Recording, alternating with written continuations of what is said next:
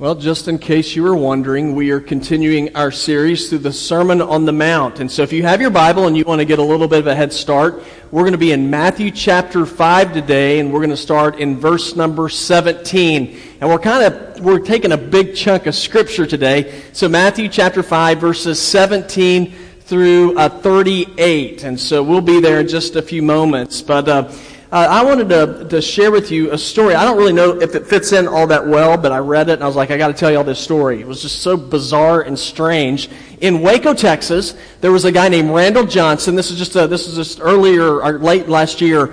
A guy named Randall Johnson in Waco, Texas, ended up getting tased by the police. Now that happens fairly often, but what happened when they tased this guy? He had stolen something, but he did not. It didn't even knock him down. I mean, the guy he, he kept coming at the police and he pulled out a knife. Now, when that happened, they had to pull out their weapons and, and shoot the man. They did, they did not kill him. They just put him down.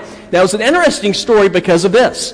Uh, the reason why he was uh, willing to, to risk it all was because he had stolen brisket. Now, in Waco, Texas, just if you've not, if you're not from Texas, you haven't been to Texas, you need to know that, that brisket with some people is something that is worth dying for. And so this was a man who was willing to risk it all for some brisket.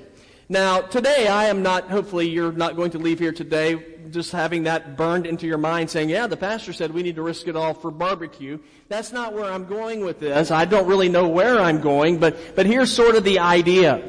I just wanted you to think about, in your life, what is it that you are willing to risk it all for? Now some of us are willing to risk things in life for big things, and then others of us are willing to risk it all for brisket. And so I'm hoping that maybe we can just sort of bring the level up just a little bit. And so today as we continue our series on the Sermon on the Mount, what we are going to see is we're going to see Jesus teaching us through the chapters Matthew 5 through 7 what, what makes life worth living. We see Jesus sharing with us in Matthew's chapters 5 through 7 about what it means to be a follower of God. What it means to live for God. And so if you have any questions about what it means to live for God, that, you know, I just want to encourage you, just look in Matthew chapters 5 through 7. And we're going to see in those chapters about what is, what is worth living for. You know, what is worth risking it all for? And my hope is that one thing that we're going to learn is that it's worth risking it all to live for Jesus so that other people might know Him. Uh, we are told in 2 Timothy 2.10, it says, So I'm willing to endure anything if it will bring salvation and eternal glory in Christ Jesus to those God has chosen. Well, today in our passage of scripture, we're going to see Jesus addressing the issue of putting our faith into practice.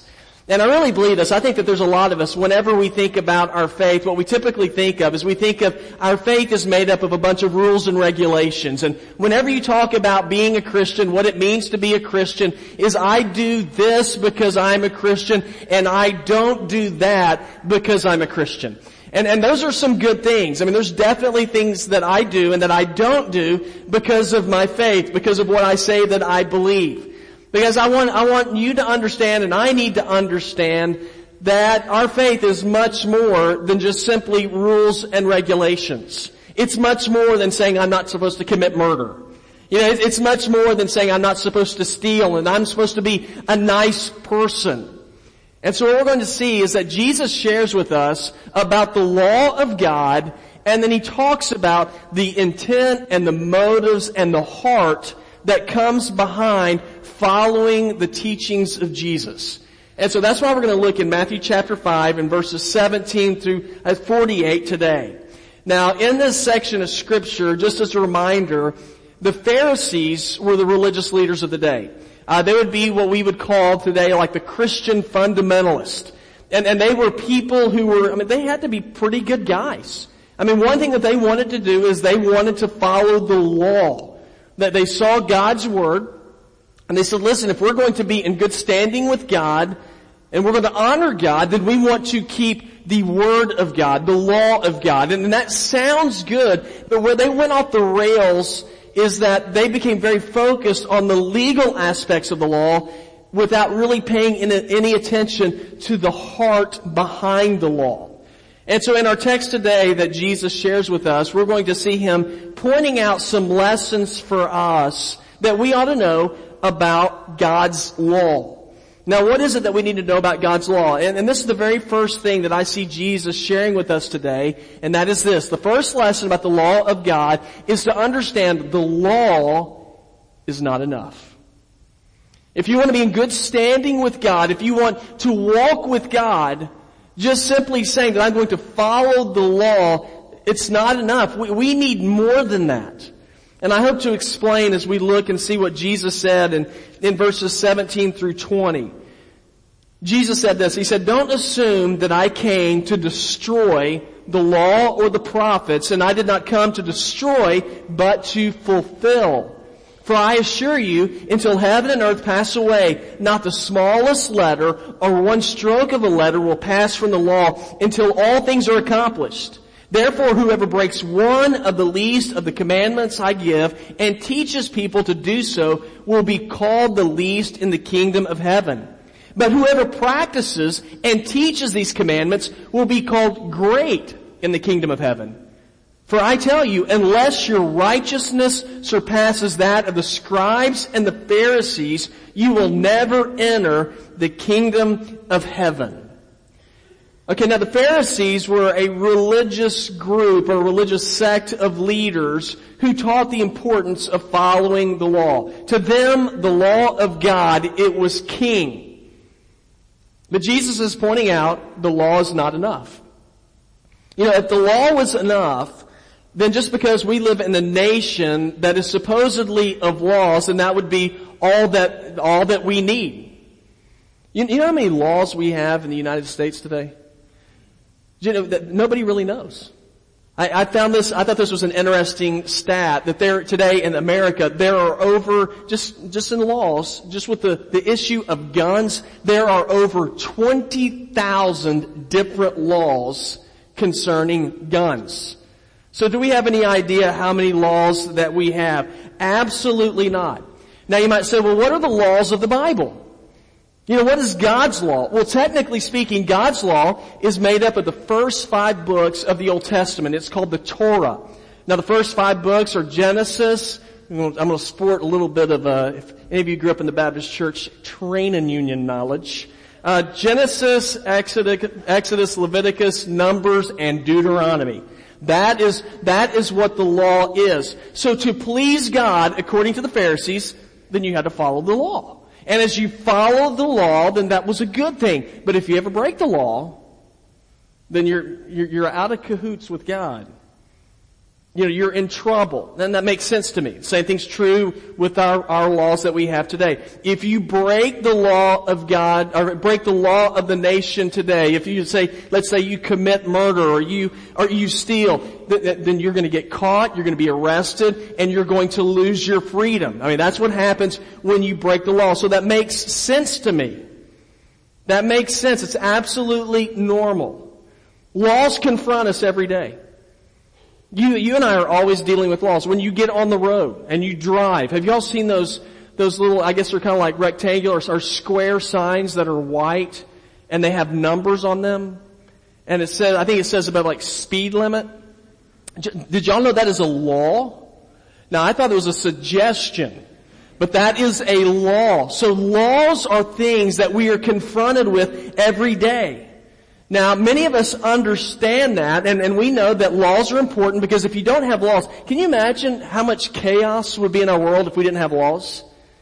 I mean, just even with traffic laws. Uh, we had we had a group of men and women from our church just a couple of months ago who went down to Haiti. I guarantee you, they could all give testimony to how it is an adventure whenever you're driving in Haiti. I mean, you can drive down there and they have, you know, they have stoplights and everything, but they're for decoration. They don't mean anything. And so you see traffic, and I've been down there before and you're in all this traffic, and then you'll just see some guy, he'll just pull over in the sidewalk, and there's people walking there, and he just starts driving along the sidewalk. Because he's going to go around traffic. So it's a suggestion. And so you understand, like, well, laws are important. You know, we want to keep people within certain boundaries. And the religious leaders of the day, they had the law of God, and they're like, we need to follow the law of God, otherwise we're going to be living in chaos. But here's the problem with the law. We can't keep it. We, we, we can't, you, know, you might say, well, I've, I've never killed anybody. Congratulations. Uh, you know, I've never, I've never stolen before. You know, I've never been convicted of a crime, so I'm good. And sometimes we look at that in our relationship with God and say, well, I've not committed, you know, the big ones, so I'm going to be good with God. I've kept more laws than not. But guys, that is not the standard for us. We're told this in James 2.10, and this verse always convicts me whenever I read it. It says, for whoever keeps the entire law and yet simply fails in just one point of it is guilty of breaking, how much of it? All of it. Man, that's a, that's a bummer. I mean, you look at that and what do you think? With God's standard with the law, if you're going to place all of your hope and put all of your marbles and say, I'm just going to do more good things than bad things, then guys, you're, you're going to fail. Because the standard is perfection. Now Jesus wasn't saying that the law was not important. Matter of fact, if you go back to verse number 17, Jesus said, I did not come here in order to break the law. He said, I came here in order to fulfill the law. Now there were religious leaders of the day who saw Jesus as a lawbreaker. And you might remember the stories. Remember when Jesus healed a man on the Sabbath? Remember when he did that? The religious leaders went crazy. They said, he is breaking the Sabbath. Never mind the fact that he had just restored a man Saw him as a lawbreaker. When Jesus was hanging around impure people, the religious leaders said, Jesus is impure. Now it's not that Jesus was condoning the way that they were living, but Jesus was with them in order to point the light or to shine the light on them to show them the path to God so that their lives could be changed. So, so if you're hanging your hopes on following the law to be right with God, guys, let me tell you something, you can't do it. That's, that's not what the law does. So what is the law? Well, in Galatians 3, 22 through 26, it says, it says this about it. It says, the scripture has imprisoned everything under sin's power so that the promise by faith in Jesus Christ might be given to those who believe. And before this faith came, we were confined under the law, imprisoned until the coming faith was revealed. The law then was our, this is the important part, was our guardian until Christ so that we would be justified by faith. But since that faith has come, we are no longer under a guardian, for you are all sons of God through faith in Christ Jesus. Okay, that's a lot of words I just said there. So in a nutshell, what are we talking about here? It says this about the law. It says the law is your guardian. That word guardian, when it's translated, it means schoolmaster. The law, in other words, is your teacher. Now this would have made sense to the people that were being written to because the very wealthy people, what they would do is they would have slaves and a part of their job was to serve, the slaves would serve their children and they would teach them. They would teach them how to read and how to write and how to be good citizens.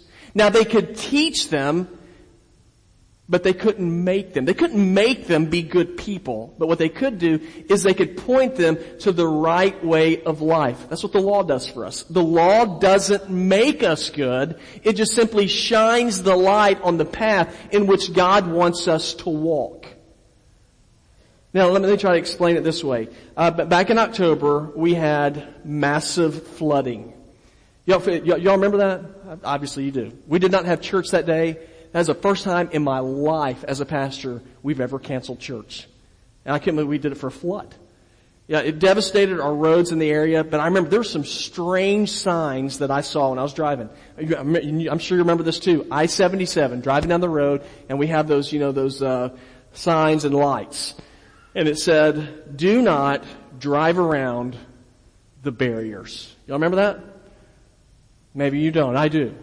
I remember looking at the sign saying, that is the dumbest sign I've ever, why do you have to explain do not drive around the barriers? You know why you have to explain that? Because people drove around the barriers. The barriers impeded where they wanted to go, and so some people drove around them. What happened? Well, they ended up driving into, you know, flooded roads. Some people's cars ended up getting damaged. I mean, it was just, it was a bad deal. Now, we would say the barriers, the barriers were good things. They were there to point out where danger was, but there were people who ignored the barriers. Okay, that's what the law is. The law is like a barrier, barrier to us, and God's saying, don't go beyond this barrier because if you do, there's trouble. But we like to look at that and we see the barrier and we think, but I want to go on the other side. And so then we go on the other side and we find ourselves getting into trouble. Now Jesus was saying, listen, the law is important, but I want you to know that it's not enough. That's why he said in verse number 20, For I tell you, unless your righteousness surpasses that of the scribes and Pharisees, you will never enter the kingdom of heaven. So what does that mean? How well you follow the law does not make you right with God. So the first lesson Jesus is teaching is the law is not enough. I'm trying to follow it the best you can. That's good, but it's not enough. Why is it not enough? Because we need Jesus. Jesus is the one who fulfilled the law, so we want to follow Him and put our trust in Him because He's already fulfilled the law. So the first lesson, the law is not enough. But here's another lesson Jesus wants us to know about the law. He wants us to know the heart of the law. He wants us to know the heart of the law. Now I'm gonna, this is verses 21 through 37. I'm not gonna read all of it. Um, I'm just going to point out the, I'm going to highlight it and you can read that on your own, but I just want to point out a few things that are just sort of interesting to me. So Jesus says, you know, the, the law is here for us, but you need to understand the heart of the law. You know what the law is all about, all about. Look in verse number 21. So Jesus, he said, you've heard that it was said to our ancestors, do not murder. Don't murder. And whoever murders will be subject to judgment. But here's what Jesus said. But I tell you, Everyone who is angry with his brother will be subject to judgment. Jesus, you've heard it said, don't commit murder. Jesus don't be angry. Or you'll, you'll face judgment as well. Okay, we'll pop on down to verse number 27. Jesus said this. He said, you have heard that it was said, do not commit adultery. I'm agree with that. But then listen what Jesus says. He goes above and beyond the law here. He says, but I tell you, everyone who looks at a woman to lust for her has already committed adultery with her in his heart. Yikes. Okay, then we go into verse number 31. Jesus said, whoever divorces his wife must give her a written notice of divorce. But then Jesus says, but I tell you, everyone who divorces his wife, except in a case of sexual immorality, causes her to commit adultery. And whoever marries a divorced woman commits adultery. Again, Jesus said, you've heard that it was said, you must not break your oath, but you must keep your oaths to the Lord. That makes sense to me. But, but then Jesus goes on down, he says, but, but let your, he says, don't make oaths. He said, but let your yes be yes and your no, no. Anything more than this is from the evil one. Okay, now all that stuff, let me ask you a question. Anytime you hear that a new law's coming, that a new regulation is coming, what is your natural response to that? Now I'm going to tell you what mine is. When I hear that there's another law that's coming our way, I groan. Like, oh, you gotta be kidding me. Because you know what I think about laws? I think laws are restrictive. I think the laws, I feel like I get handcuffed. I can tell y'all about a whole bunch of laws that I don't like and I don't think the government has any business telling me what I need to do. Now, there are good laws. I'm not saying that, but I just tell you, I'm a griper. Okay, and there's just some stuff that I don't like, but I'm not gonna, I'm not gonna talk anymore about that or I'm gonna get going here. Okay, but here's the deal with the people in our text. They, they saw that there were laws. The, the, the Pharisees said there's over 600 rules and regulations you have to follow. So they're trying to follow these laws. If you read through the Old Testament, you'll see some of the laws they had to follow. They had to be careful about what kind of food they ate. Y'all know, y'all know that food laws? Okay, you can eat fish, but you can't eat fish that don't have scales. Okay, so catfish, out. Okay, so you start looking at all these laws. Okay, I'm gonna try to do that. And then, uh, then you look at some other laws. The Bible says you gotta make sure that you are ceremonially clean. You gotta make sure you don't touch anything unclean. If you do that, then you have to go through this ritual where you have to you know, cleanse yourself and then you're not, you're not clean again until late, until later on during the night. And then, you know, so there's just a ton of laws. And you know what happens with all these laws? The people are like, oh my gosh, these things are burdensome. These things are wearing me out. These things are making me tired. And so people begin to have a bad attitude. But you know what? That was never the intent that God had for the law. The law was meant to protect. The law was meant to set up boundaries for us so that we could live in freedom. Because remember what happens when you go beyond the barrier? What happens? Man, there's trouble there. And so Jesus said, He set up the law, God set up the law not so that we'd be in prison, but that, so we could have joy and freedom. Now, now let me, let me try to explain it like this. Um, I'll ask y'all a question. Whenever, you don't, I don't know, you don't really need to answer this one, but just think about it. Whenever you're driving down the road, I wonder how many of you, as you see that, that little sign that's white, has numbers on it. Yeah, you look at that speed limit sign and you think, I wonder how many of you go, I think I can go this many miles over that before I get pulled over by the police. Now I'm sure that not many of y'all do that, but there's some people that do. And so we look at that, it's like, you know, if I go five, maybe ten over, I'm gonna be good. But you know, whenever you're driving, if you're driving for long ways and you do that, yeah, that's, it's not a relaxing drive. Because what happens is the entire time you're driving, you're kind of creeping up, going over the speed limit, you're kind of looking around, right? Like, I wonder if that's a cop car. And yet, you, whenever you go, whenever there's a, an on ramp, you're kind of looking behind you to make sure there's not one that's sneaking on. And and so, and then you see a Crown Vic, and you're like, is that a policeman or is that just like an old person? And and so you know, you're just kind of you're just kind of going along, and, and you're you're driving in fear and nervousness. Now, if you don't want to drive in fear and nervousness, you know what the best thing that you can do? So I've heard. Is is use cruise control. Put it on 55, 65, get in the right lane, and enjoy the ride. And whenever you do that, you know, you know what happens? You're not looking over your shoulder the entire time. Why? Because you're going the speed limit. You're not worried about getting pulled over. Therefore, you can enjoy the view. You can enjoy that extra time in the car with the kids. Okay, so that's the, that's the great thing about it. Now, in a sense, that is the intent of the law. God says, I want you to follow the law so that you can relax. I want you to follow the law so that you can enjoy life. And so what does Jesus say? He says, well, I want you to look at. I want you to understand the heart of the law. I'm trying to protect you. And so we, we mentioned some of the things that Jesus talked about that, that we need to put into practice. He, he said, and this is interesting to me, Jesus said several different times, you have heard that it was said, said, you've heard that it was said, do not commit murder, do not commit adultery, do not divorce, tell the truth. Now I could spend a week or more on each one of these sections. We're going to put them all together for today. And what, what, what was happening here is the rabbis had taught basically the bare minimum of the law. But Jesus says, I want you to understand the heart of the law. I didn't give you the law so that you could follow the bare minimum. He said, I want you to understand the heart of the law. And Jesus said, the law says, do not commit adultery. But Jesus says, if you even look at a woman and you have lust in your heart, you've already committed it. That's the heart of the law. God's saying protect your heart because what's in your heart ultimately comes out in your actions. Jesus says that whenever you make, that whenever you speak, you're to speak truth. He says, and the, the, the, what did the religious leaders say? That when you make an oath, you keep your oath. Jesus says, you don't have to do that. Don't even make oaths. He said, just simply make, let your yes be yes and your no be no.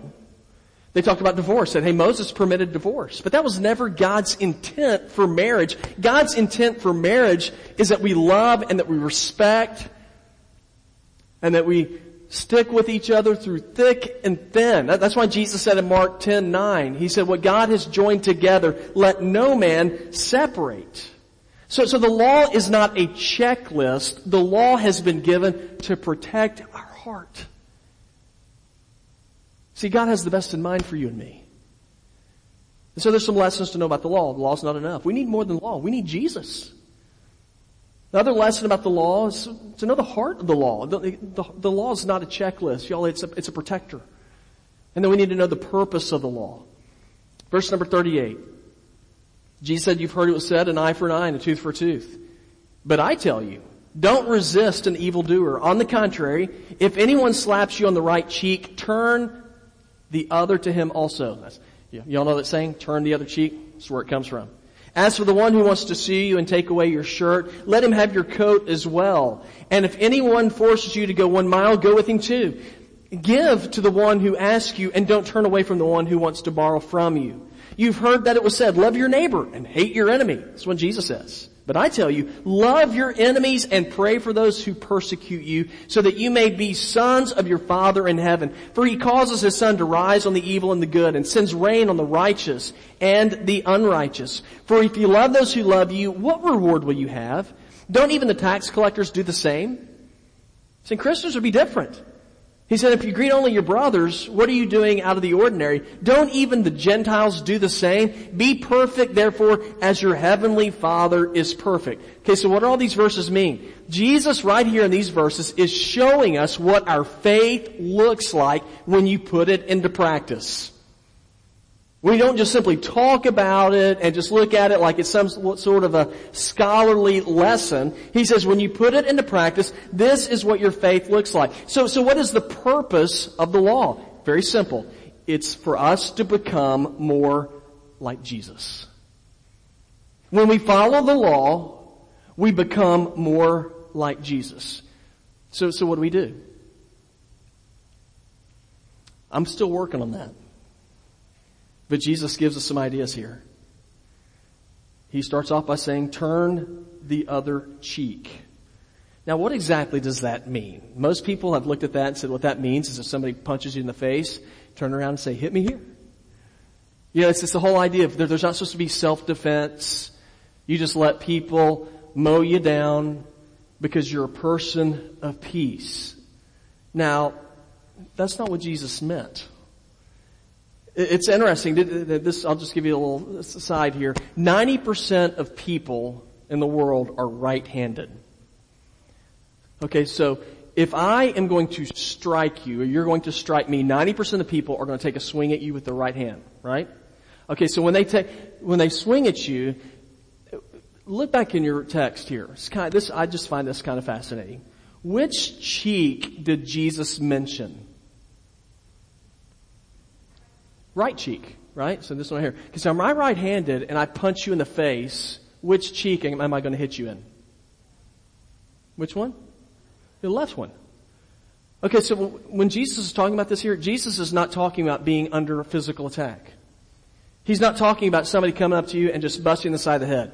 This does not mean that, guys, that we are not supposed to protect our families. Does not mean that whenever we have terrorism that we're supposed to say, oh, that we don't, we don't do anything because we're Christians. We, we are called to defend and to protect. This is in reference to insult. Jesus is talking about somebody being backhanded. Being slapped in the face. You know, one of the, one of the greatest signs of disrespect in Jewish culture during this time was to be slapped in the face. And if you are backhanded, and most people are right-handed, they backhand you, where are they gonna hit you? Left cheek. And so what Jesus was saying was this. He's saying whenever you are insulted,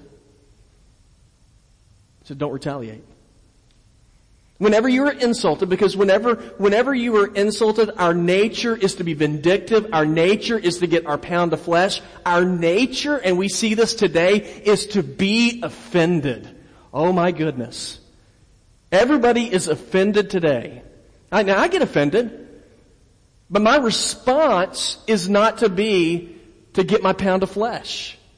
My response is to turn the other cheek and move on. You know, a, a, number of years ago, whenever Tiger Woods won his very first Masters championship, after he won, there's a guy named Fuzzy Zoeller, who's a former past champion as well. He's actually friends with Tiger. After he won, Fuzzy Zoeller made a comment. It was a racist comment. Now, he didn't mean it that, he meant it to be in jest, to be funny. It didn't go over very well. And, and so the media went to Tiger Woods to see what he'd say. And then you could tell they were excited. They were hoping that he was going to lay into Fuzzy Zoeller. Tiger Woods had something very interesting to say. They came up to him and said, how do you respond to what Fuzzy Zoeller said? You know what he said? He said, everybody makes mistakes. Let's move on.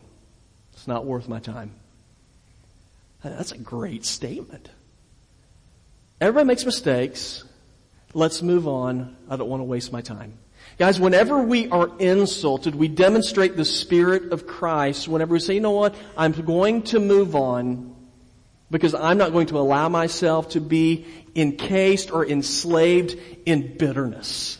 Because that's not the Spirit of Christ. The Spirit of Christ is not about getting a pound of flesh. The Spirit of Christ is not about making other people pay. That's why Jesus said in verses 43 and 44, He said, you've heard that it was said, you are to love your neighbor. That comes from Leviticus 19:18. You know who your neighbor is? The guy you live next door to, right? That's your neighbor. Love your neighbor hate your enemies. Makes sense. Does that make sense to y'all? Makes sense to me. But Jesus goes above and beyond the law. He says, love your neighbors, and love your enemies. That takes everything to a whole new level. He goes beyond the law. See, the best way that we demonstrate that we are followers of Christ, according to John 13, 35, is by love. Now, I want to point this out. Whenever you have people who want to destroy you, does not say that you are to be friends with them anyway. I know this guy hates my guts, but we're going to be buddies. Jesus didn't call you to friendship, He called you to love. I said, well, how do I love? How do, how do I love an enemy? You care about somebody's welfare. You know, if you read through the text, if somebody needs a coat, you take care of them, you give them your coat. You know, if they want you to go a mile, you go the extra mile, you go two. You pray for the, the well-being of their soul. You pray that God would change their heart. Doesn't mean that you're buddy buddy. It means that you're like, you God, I'm going to pray because I know that you have power to change the life of people. Now you might say, why would I do that? Because guys, here's the deal. That's exactly what Jesus did for us. Alright, so all that being said, what does all this stuff mean? Here's what it means, guys. Matthew 5 through 7 is the constitution of our faith. It points out what it means to be a follower of Jesus, and it's really not that easy. As a matter of fact, you can't do it and I can't either. We need supernatural help. We need the power of the Holy Spirit working in our lives to live like this. But Jesus says, I want you to understand some things about the law. Learn some lessons about it. Understand the law is not enough. You know, if you're a rules and regulations person, that's me. It's not enough because you gotta be perfect. You need Jesus. I need Jesus. The law's not enough. We need to know the heart of the law. When, when God gives us the law, it's not to stifle us, it's to protect. And we need to know the purpose of the law. God has given us the law because when we follow it, guys, it makes us more like Jesus. And that's the purpose. To point us to Jesus that we might be like Him. And we live in a world that needs to see Jesus. Not vindictiveness, not anger and mean-spiritedness. The people need to see Jesus in us. Is it easy? No. But it is life changing. And it grabs the attention of the world when we live like Him.